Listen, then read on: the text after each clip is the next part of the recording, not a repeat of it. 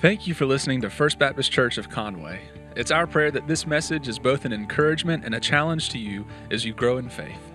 As we all move forward in light of COVID 19, we want to encourage you to make a priority of joining us in person for worship. Because as you know, listening to a podcast can never replace the need we all have for fellowship and corporate worship. So we look forward to seeing you soon. In the meantime, here is this week's message. Well, good morning. I'm glad to be here with you today as we continue our series called It's Your Serve. And today it's a two part message on evangelism, uh, which of course is sharing our faith. Last week we looked at Jesus' corporate evangelism strategy. If you weren't here for that, you can go back. It's the message online. You can watch that. Today we're going to talk about our individual responsibility to share our faith. Now, when we talk about evangelism, according to studies, and I haven't polled you, I can just see what I can find. According to studies, most Christians actually don't share their faith. I mean, the vast majority do not share, and it's hard for them to do. Uh, the number one reason was fear. They're afraid to share their faith. They don't know enough. They don't have the answers. And others say they don't believe they have an opportunity to share their faith. Some say they're too shy, they're too busy. It's because lack of relationships. Others say they don't want to offend people. Then some say they're worried about rejection, hostility, or aren't equipped for it. Now, those aren't all the reasons, but all of those can be lumped up into we don't know non Christians and we're afraid of something. And that makes up 84% of Christians. 84% is this fear either I don't know Christians or I'm just afraid. That's why Christians aren't sharing their faith. And maybe you fall into these categories. I'm not too sure. But I want to talk about that today. And I want to talk about a couple of things that hopefully will overcome you this fear of sharing your faith. Because I believe it comes down to two reasons. Number one, we're confused at whose responsibility it is to share their faith. And number two is we have the wrong expectations of what's supposed to happen if we share our faith. For instance, when I bring up evangelism, what comes to mind? Is it Billy Graham? And those massive crusades he put on, or maybe it's the great, re- the great revivals that, that went around the great awakenings of America. And we think about those old preachers, those old time preachers used to preach under the tents, and the masses would come. Or maybe if you, when you think of evangelism, you think about that church that you went to every night that week, and someone gave an altar call every single day, and you gave your life to Christ about 10 times that weekend or that week. We think of evangelism as your primary thought about what something somebody else does. When I say evangelism, do you come to mind or does Billy Graham come to mind? What's your thought there? Is it you? And what's our expectations about people coming to Christ? I mean, how do we point towards success? I mean, what's supposed to happen if we do share our faith? I mean, are they supposed to come down by an altar call? Is that what it means to share our faith? And someone at work is when there's an altar call? Or maybe successful evangelism is just seeing an unbeliever leave their lifestyle of sin instantly, give it all up, and drop everything to follow Jesus, and there's this massive conversion story that just brings all of us to tears. And if those things are the things that come to mind, what you think is somebody, evangelism is somebody else's job, a professional's job, and to be successful at it, somebody must convert and convert that day. See, a long time, that's what I thought evangelism was. I thought it was someone else's job, it was the professionals. And I thought that people had to make this life changing commitment, and it challenged me. And it, a lot of it came from this one verse. I want to read it with you. It's in Mark. Next, yep, here we go. It says, Mark 6, uh, 1, 16 through 17, it says, As Jesus walked beside the Sea of Galilee, he saw Simon and his brother Andrew casting a net into the lake, for they were fishermen. Come follow me, Jesus said, and I will send you out to fish for people. Next verse. It says, At once they left their nets and followed him. When he had gone a little further, he saw James, son of Zebedee, and his brother John in a boat preparing their nets. And without delay, he called them. And they left their father Zebedee in the boat with the hired men and followed him. Y'all heard this passage before? Yeah, I bet we all have because people make us feel really bad. Like, this is what it means to be a Christian. Jesus is just walking by, you're working, and you're supposed to quit everything, quit everyone, and just walk away. I mean, they left their dad in the boat. He was just sitting there, like, what, what am I supposed to do now? Right, and I know I've preached this at the very beginning when I was like 20. I used this verse and I made everybody feel bad about their commitment to Christ. Because we look, we're like, well, evidently, like when Jesus calls, and that's what it seems to be like. Other people do that. You're just supposed to walk away from absolutely everything.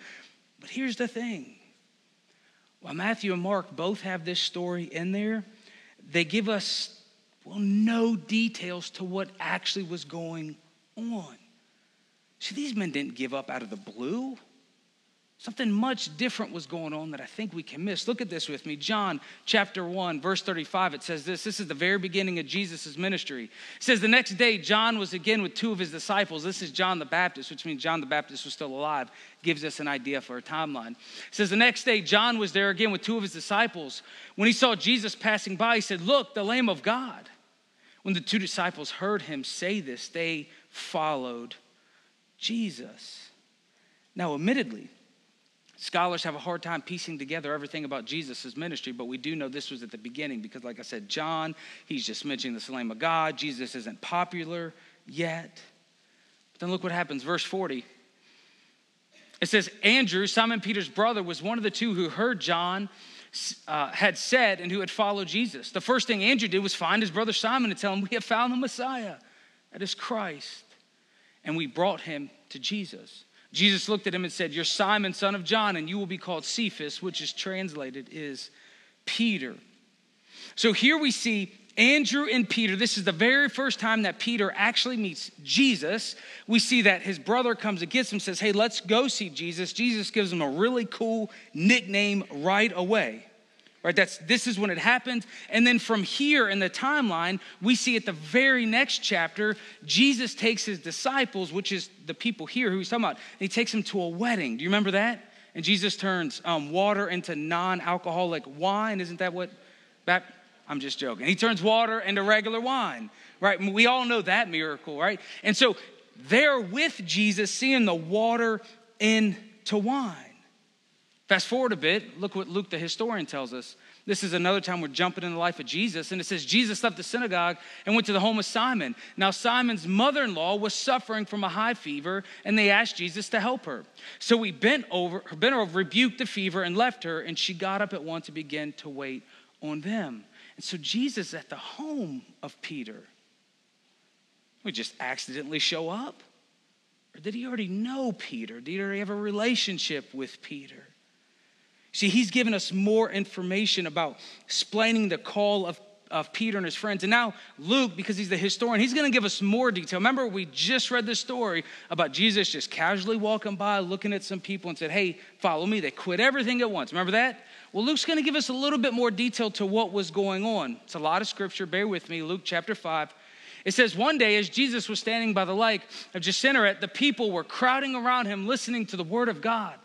He saw at the waters edge two boats left there by fishermen who were washing their nets. He got into one of the boats belonging to, did he already know Simon? Yeah. Here you know Peter. He's like, hey, you're my friend. Can I borrow your boat? I mean, that, that's it, because you don't let anybody. This means that if you're my friend, you let me borrow your boat. I just thought about that mere, immediate spiritual application. So when I call you, you according you're supposed to let me borrow your boat. Anyways, moving on. And asked him to put out a little from the shore ashore. Then he sat down and taught the people from the boat. Next verse. It says, And when he had finished speaking, he said to Simon, Put out into the deep water and let down the nets for a catch. Simon answered, Master, he, he's already a disciple of Jesus. He's already agreed to follow Jesus. This is someone he knows, someone he knows. Master, I know you, Master, right? Because a lot of people get confused. Why is he calling him Master? Well, he already knows him. He's already agreed to be his disciple. He's already following him says, Master, we've worked hard all night and haven't caught anything. But because you say so, I'll let down the nets. And when they had done so, they caught such a large number of fish, their nets began to break. Verse 7. It says, So they signaled to their partners in the other boat to come and help them. And they came and filled both boats so full that it began to sink. When Simon Peter saw this, he fell at Jesus' knees and said, Go away from me, Lord, I am a sinful man. For he and all his companions were astonished at the catch of fish they had taken. And so were James and John, the son of Zebedee, Simon's partner. There's that dad we were just hearing about. So they saw all this too. Then Jesus said to Simon, Don't be afraid. From now on, you will fish for, for people. So they pulled their boats up on the shore, left everything, and followed him. You see, the best estimates that scholars have is this event, the one we read at the very beginning, was a year after Jesus had called them with the wedding event and all of that. So we look at this and we're amazed like, how did they just leave everything? Well, they knew Jesus for a year. They were working with Jesus, and, and we don't know everything, but they hung out they saw Jesus turn water to wine. Jesus is hanging out his home, healing his mother in law. He's borrowing his boat. I mean, he's already working on Peter. Peter's already following Jesus. He's just slowly giving more to Jesus. And evidently, something happened, and we don't know what. But when this big catch of fish happened, evidently Peter, I imagine Peter and Jesus were having some other conversations. They were working through something, and, and whatever happened right then, it just spoke to Peter in the moment. he's like, All right, this is it. I mean, I got, I got to go. Like this is this is big. So here's what I want you to see. Peter's massive leaving everything moment wasn't an out of the blue calling. Jesus had been working on him for a year. Reaching people for Christ takes time. And you see, most time, most of the time, people come to Christ or they have a relationship with Jesus because of the relationship of somebody else. For many of you, it was your parents. And if you were raised in a Christian home, you need to thank your parents. You need to thank God that He placed you in that because not everybody gets that. So your parents are working on you for a long time. Other people who don't have that, they're going to need someone else to work with them for quite a while and, and have an established relationship with them. Because what's really important to understand is Jesus never tells us to save anybody. We can't. He's in the business of saving people, but he tells us to disciple people. And evangelism and discipleship, we'll talk about discipleship next week, but evangelism and discipleship, they go hand in hand where we're reaching people, we're telling about Jesus, we're helping them walk with Jesus, and we're living life with these people. We don't see in the Bible, in very few places do we see this one and done. Here, come accept Jesus, now go live your life however you want. That's what traveling evangelists did. And since none of us are that, we don't have to worry about that. We spend time with people, it's through relationships. And when you have a relationship with somebody and you know somebody, what are you afraid of? It's a lot easier if you think about sharing your faith and evangelism in the context of a friendship, isn't it? Isn't it much easier to talk to people that you're friends with? Do y'all have friends? Can I get some head nods? Yeah. Yeah, if you have friends, you can talk. I mean, look, my, my best friend I've known for 30 years. So when I'm talking about real friends, I mean, it's people who know you. Some of us, we need to cross that line of, of being cordial with people and have real friends. And when you have real friends, they speak truth into your life and they make your life uncomfortable because they help you and they shape you and mold you. You understand this. And if you have those relationships with people, it might take you a lot of time and a lot of intentionality when you're sharing the gospel with them. Because God hasn't called you to be Billy Graham. And if he hasn't called you to be Billy, how do I know he hasn't called you Billy Graham? Because you're sitting down there and I'm up here. If you were Billy Graham, we'd be switched. And since you're not Billy Graham, don't worry about what Billy Graham did. We are to reach people with the gospels to establish relationships where God has placed us. You see, I love the way Matthew puts this verse. It says this, Matthew 4:19 says, And he said to them, Follow me, and I will make you fishers of men. We will spend a ton of time on this next week, but I want you to see something. This is before they've been called apostles. None of them have been called apostles yet. That happens later. They're just regular disciples, regular people saying, I want to sign up to follow Jesus. So, right here, if you're a Christian, if you say, I want to follow Jesus, if you say, I've said a prayer, however we want to define that, I'll define it for us next week. But however we want to define that, I need you to know Jesus has said, as disciples, people who are followers of Him, follow Him, okay? I will make fishers of men. All of us are to be on a mission with Jesus to reach people for Jesus. It's the very basic entry level. Notice Jesus doesn't say, if you want to go to heaven, say this prayer. And that's what we've turned the gospel into, isn't it? He never says it once. And we're following Jesus, not what somebody else said. He says, Follow me, and I'm going to do something with you. That's salvation. That's the call Jesus has put out to every single person. He said, Come on. You'll go to heaven too, but come on. I'm on a mission. I'm doing something. I've come to reach people. That's the very basic call. And we know that we can't reach people, we can't fish if we're not throwing out nets, if we're not throwing out bait, if we're not intentionally trying to do it. You don't accidentally go fishing, do you? I've never walked outside and accidentally went fishing. Like, oh, oops, look, a pole just happened to land in my hand. Here we are. Yeah, you're intentional about it. That's intentionally reach people. Now, I don't know your background, but, but imagine this with me, okay? I'm not talking just, I don't know where you're from or what you've done, but imagine this with me. Imagine if all churches took all the energy they have, and instead of using it to be critical of people, instead of using it to be critical of pastors, complaining about churches, complaining about lights, complaining about shows, complaining about everything church people complain about. Instead of complaining about preferences, instead of thinking about administration and programs and what we used to do, imagine if we took all of that energy and used it to reach people with the gospel of Jesus Christ. Imagine what we could do. Because we burn out so much energy with stuff that has nothing to do with reaching people for Jesus Christ. Imagine that. And if we did this, church, we wouldn't have to complain about society. We would be a force influencing and changing society. You say, Brian, I don't know about that. That is what the church experienced for a very long time. Remember, the church started as an oppressed people, Jewish people, under the what empire? Roman Empire. We've heard of them, right? They won all the time. This little group of Jewish people influenced the Roman Empire that 300 years later, what was the official religion? Mm hmm. Yeah, that's how powerful the gospel is. It can be done, has been done, and that's what we are. We're, we're gospel people. You see, Paul and Silas, they were on one of their missionary journeys to, where was it? Thessalonica. And they were sharing the, the gospel, which of course made the locals mad. It made the Jewish people mad. They're like, these people come, they're telling people about Jesus. We don't like that. And so they were staying at this guy's, Jason's house. And an angry mob came and said, Look, we don't like these Christians here. We don't like what Paul and Silas are doing. We got to stop this. And I want you to see what they said about these guys in Acts 17 6. So they were going after these Christians. And it says, And when they could not find them, they dragged Jason. This is the guy who let them stay at his house.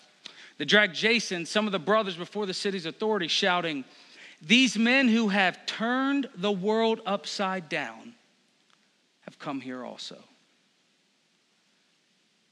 That's what they used to say about Christians. They've turned the world upside down. Isn't that amazing? That's what happens when Christians are committed to the mission of Jesus. We will turn the world upside down. We are a force to be reckoned with because the gospel is too powerful. It's an amazing thing, it's disruptive. Or rather, many times, Christians, we get distracted with all sorts of stuff. But as Christians, I believe we need to get back into the business of being personally disruptive with the gospel.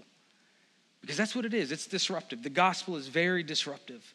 And instead of complaining about politicians or the new generation, that pretty much sums up everything everybody's complaining about, right? It's the politicians or it's those millennials or whoever's after us. It's all of their faults. And side note, millennials aren't in office. I just need to point that out. We're not doing this, okay? But instead of blaming the politicians, instead of blaming the next generation, let's come together and be the people of God, the people He's called us to be, and realize that the actual problem is us. We've stopped telling people the good news of Jesus Christ.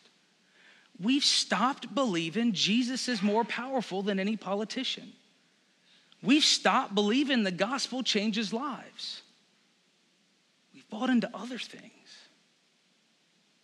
The gospel is a force to be reckoned with. It, look at throughout history. It gives women's rights, it overturns slavery. I mean, the gospel is powerful and still is. We just can't keep this amazing news to ourselves. Stop worrying about buildings and programs or pastor personalities or what the pastor wears and preferences. And we've forgotten our priority of personally persuading people about the good news of Jesus Christ. Because that is what matters. That God has come to us in Jesus Christ. He wants to rescue us from our sin. He is the source of life and has promised to protect, provide, and restore. And all the other things we try to do for people are band aids because it's the gospel, it's salvation that will rescue and redeem and save. But do you believe that?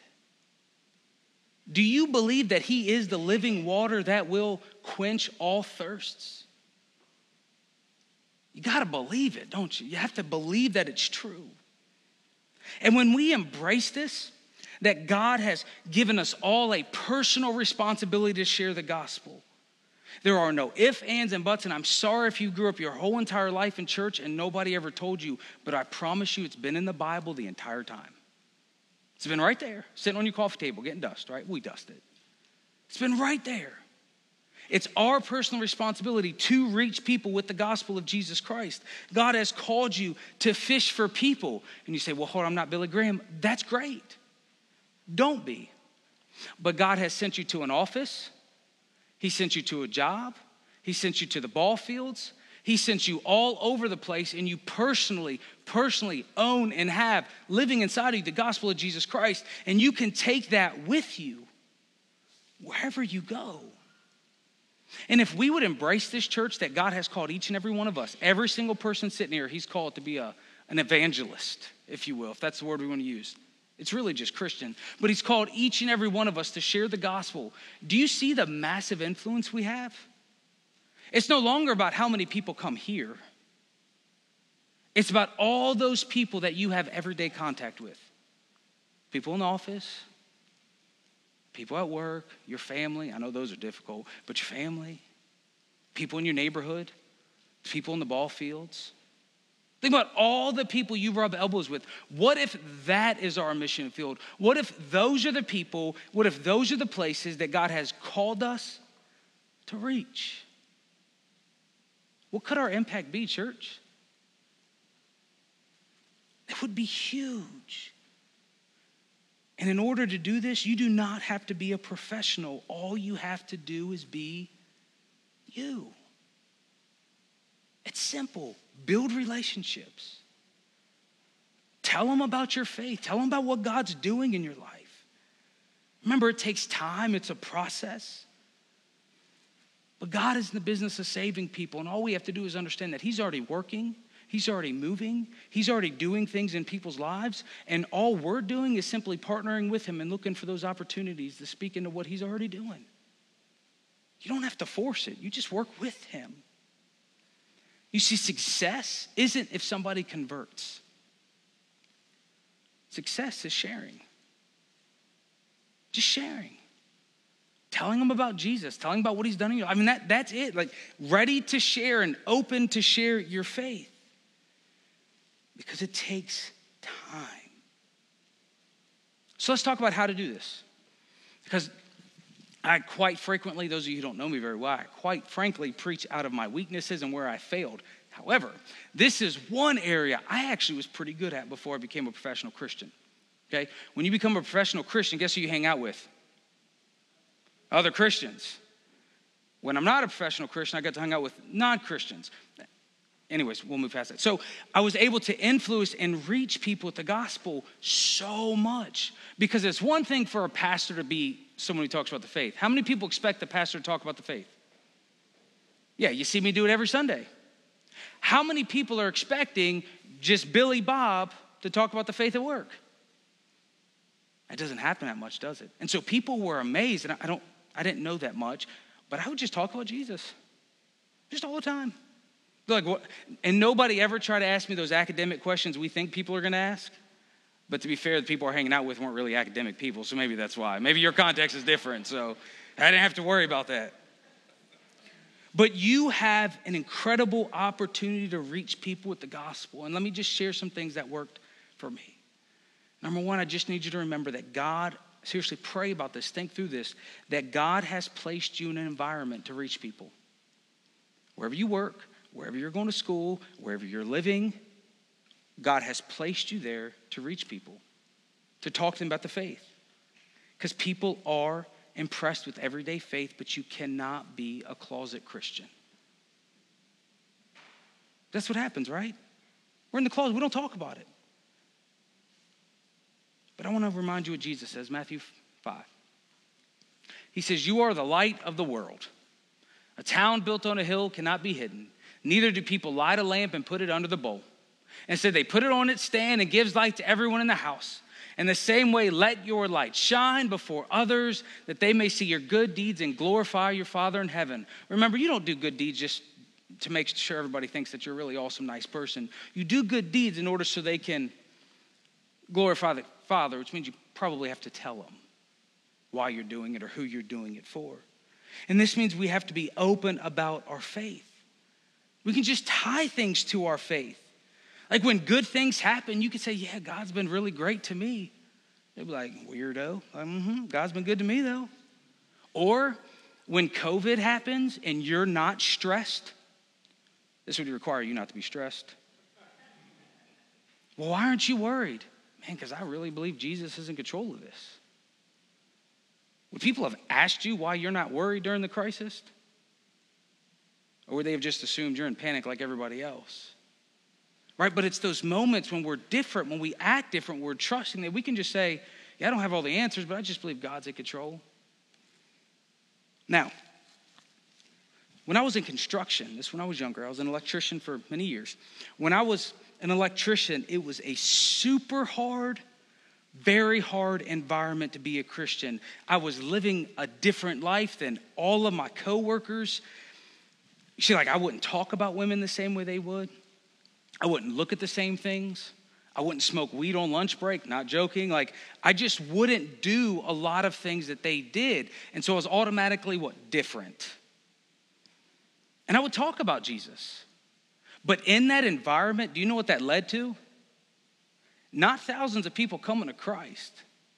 It led to me being made fun of, me being picked on. It was very lonely and it was very difficult. What an encouraging thing to tell you this morning, right? You're like, well, yes, sign me up for that.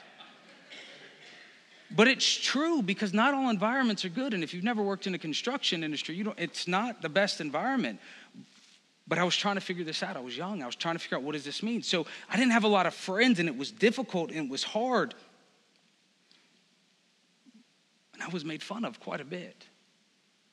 But I was able to lead one person to Christ, staying on an eight foot ladder in a ceiling pulling some wire.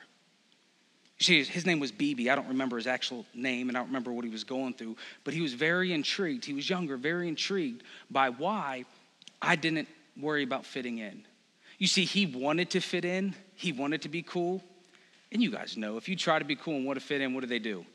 They make fun of you. It's even worse. And so he was very much rejected on the construction site because he wasn't like them.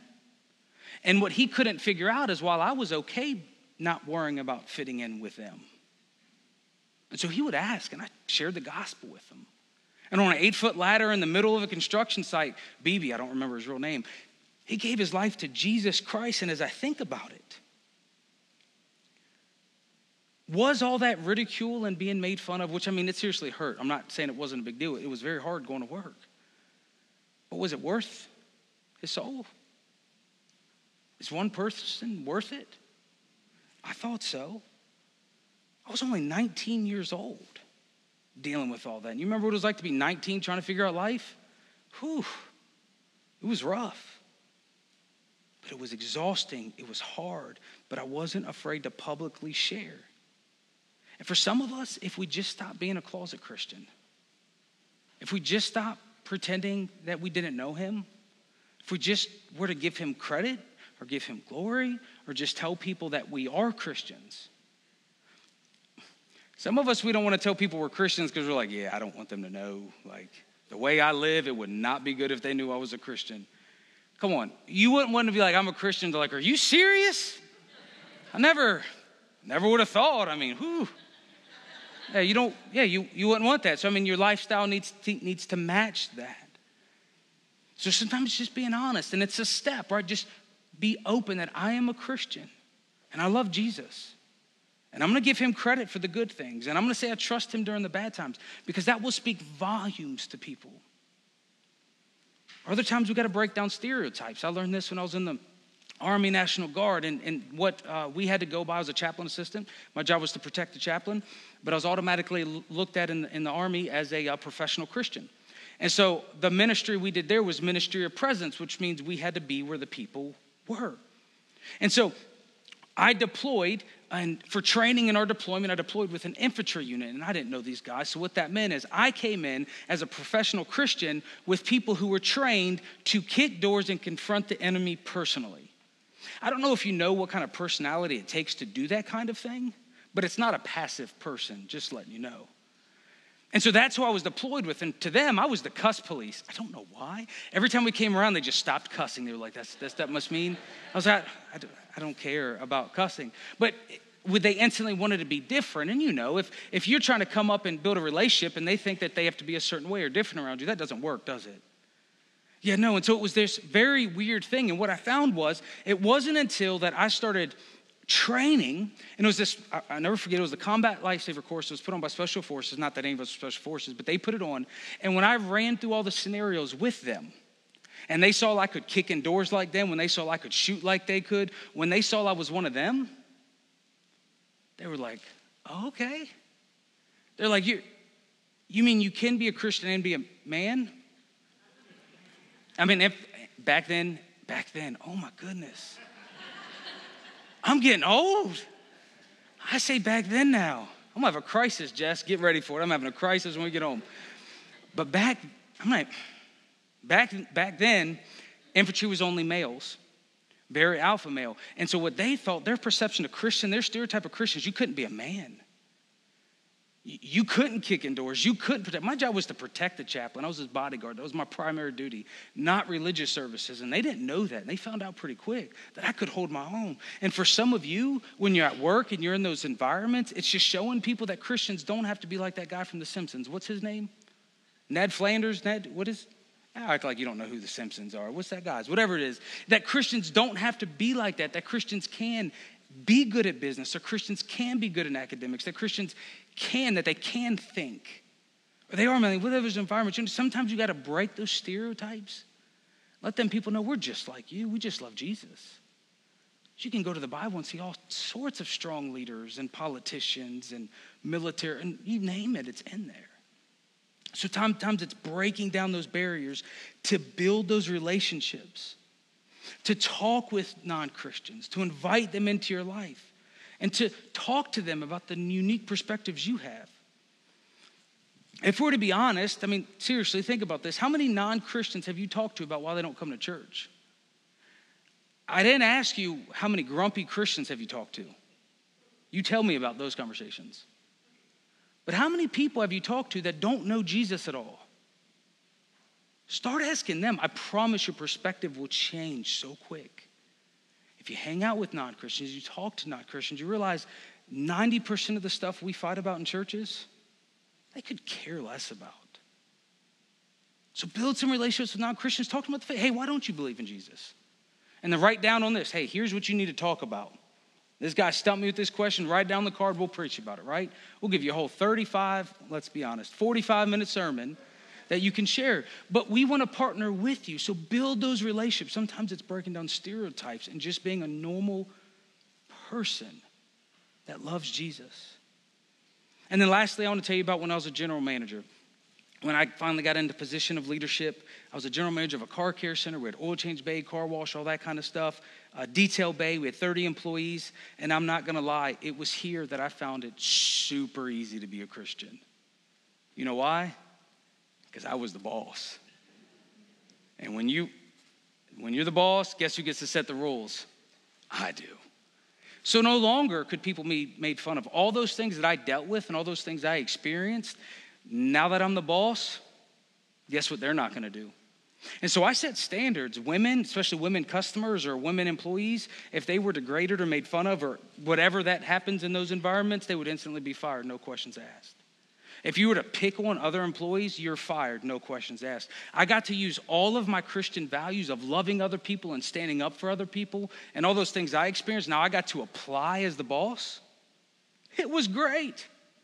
And I was very open and honest. Why? And it's not that our values were any different. I mean, what comp- every company says don't steal, right? Yeah. Christian morals and ethics are pretty much the same that every company wants. And so I got to apply, but I was very open. I'm a Christian. Here's why we do this. I love Jesus. We're not going to tolerate this because of this, this, and this. And I had Christian owners, what made it, uh, people who owned the company, which was very great. I dedicated part of, of, of the lobby area. I gave away free Bibles and resources. It was super fun. And I got to lead a lot of people to Christ during this. I hired people I shouldn't have hired. Sometimes it worked out, other times it shouldn't have, but I tried. You know, to in my hiring practice display Christian values. That is hard. Did you know that? Giving people second chances and things like that. Yeah. And so I was able to use my faith and influence it how I led. And I'll never forget. I mean, I would tell all the employees, I would have very open conversations, and I would walk with them constantly with no fear of repercussions. It didn't start that way, but that's where it ended. And I'll never forget one day when we'll call him Billy Bob, I'm not going to say his name, when Billy Bob came by. He was an employee I had to fire. Who knows why? But he came back and he said, Brian, I need to talk to you. I said, What's going on? He, I was the only Christian he knew and he respected me. Didn't mean he. Respect and liking everything you do aren't the same. We, we know that, right? So he respected me in my face. So he said, Hey, I'm in a mess. I need some help. I said, What's going on? He sat down. He said, Well, he said, My girlfriend, eh, she's a stripper in DC and she's pregnant. And he said, I, I don't know what to do because she wants to get an abortion because she says it's going to mess up her tips if she gets pregnant. I said, Okay. And he said, When the police are looking for me, he said, There's some charges coming against me, and I have some automatic weapons and cocaine in the car. I'm not making this, that was a true story. And I was like, and then he looked at me like I was supposed to have the answers to all that. I was like, ah. So I pulled the line from Acts. I love it. I said, Look, I said, I don't know about all that, but what I can tell you is about Jesus. I, like what you're dealing with, I, man, but I can tell you about Jesus who's coming to save. And I, Jesus isn't going to get you out of jail because that's where he was going. He's not going to get you out of jail. He's not going to rescue you from all this, but Jesus will forgive you and he's coming to save you. And I shared the gospel with him. He gave his life to Christ sitting right there on the picnic table. He still went to jail, which he should have. But I didn't know what to say. And remember when Peter and John, they were at the temple and the lame beggar was begging for money and they said, Silver and gold, we don't have. Like what you think you need, I don't have. It's the name of Jesus, get up and walk. Well, he didn't ask to walk, thank the Lord. I don't think I could have done that. But I just took that line like, I hear what you're going through. I don't have the answers, but here's what I can tell you. Because why did he come there? I don't know. I, only thing I can assume is God brought him there because he was in a mess and he was in a place and God had brought him there for me to openly display. But he wouldn't have known to come to me if I wasn't honest about being a Christian, if I wasn't serious about the faith, if I hadn't already done that groundwork. So I chose to be open and honest in those environments. And, and honestly, at the car wash, I led a ton of people to Christ. It was great. And I want you to know that you have already been commissioned and called by Jesus to do the same. I wasn't a pastor, I didn't know a lot about the Bible, I didn't have everything figured out. I was just a guy who loved Jesus and told everybody about it. You'd be amazed at what that little bit does. And then lastly, I want to encourage you with family. And I want to remind you that God has placed your family in environments to reach people. Because families are busy. And what if we realize that God has called our families and placed our families in environments to reach those people? That when you're at the ball fields and when you're doing those trips and you're building those relationships, what if you looked at it as, hey, God has sent me here to tell these people about Jesus, to build relationships, to share the faith? Then we can do all sorts of stuff and realizing that we're doing this for the Lord and we're trying to reach people for the Lord. And that is an amazing thing. But we have to be open about our faith. We have to be honest about our faith. We have to tell people about Jesus, that we love him and we care about him and he can help in their life. So, individually, God has placed you He has placed me. He has placed our families in places to reach people with the gospel of Jesus Christ. Some environments, it's going to be ridiculously hard. You'd be like, Brian, I'm not allowed to share my faith. Well, you're going to have to pray about that one because you're commanded by the King of the universe to do it. So you're going to have to work through what that looks like and how that works. But God has called us all, and just look at our field, look at the reach. If every single one of us went out there and started sharing the faith and were being open and honest about the faith and see what the Lord could then do with it. Will you pray with me? Heavenly Father, come to you in the name of Jesus, Lord. We just thank you for the gospel. We thank you for the places you've put us, the people around us, Lord, and we just pray that you can use us to share the gospel, to tell them about Jesus, to tell them about what Jesus has done in our lives, about what Jesus can do in their lives. Or perhaps, Lord, we could simply invite them out to church, invite them to a place where they can see what Christians do. We thank you so much that you've saved us, you've called us, and you've sent us.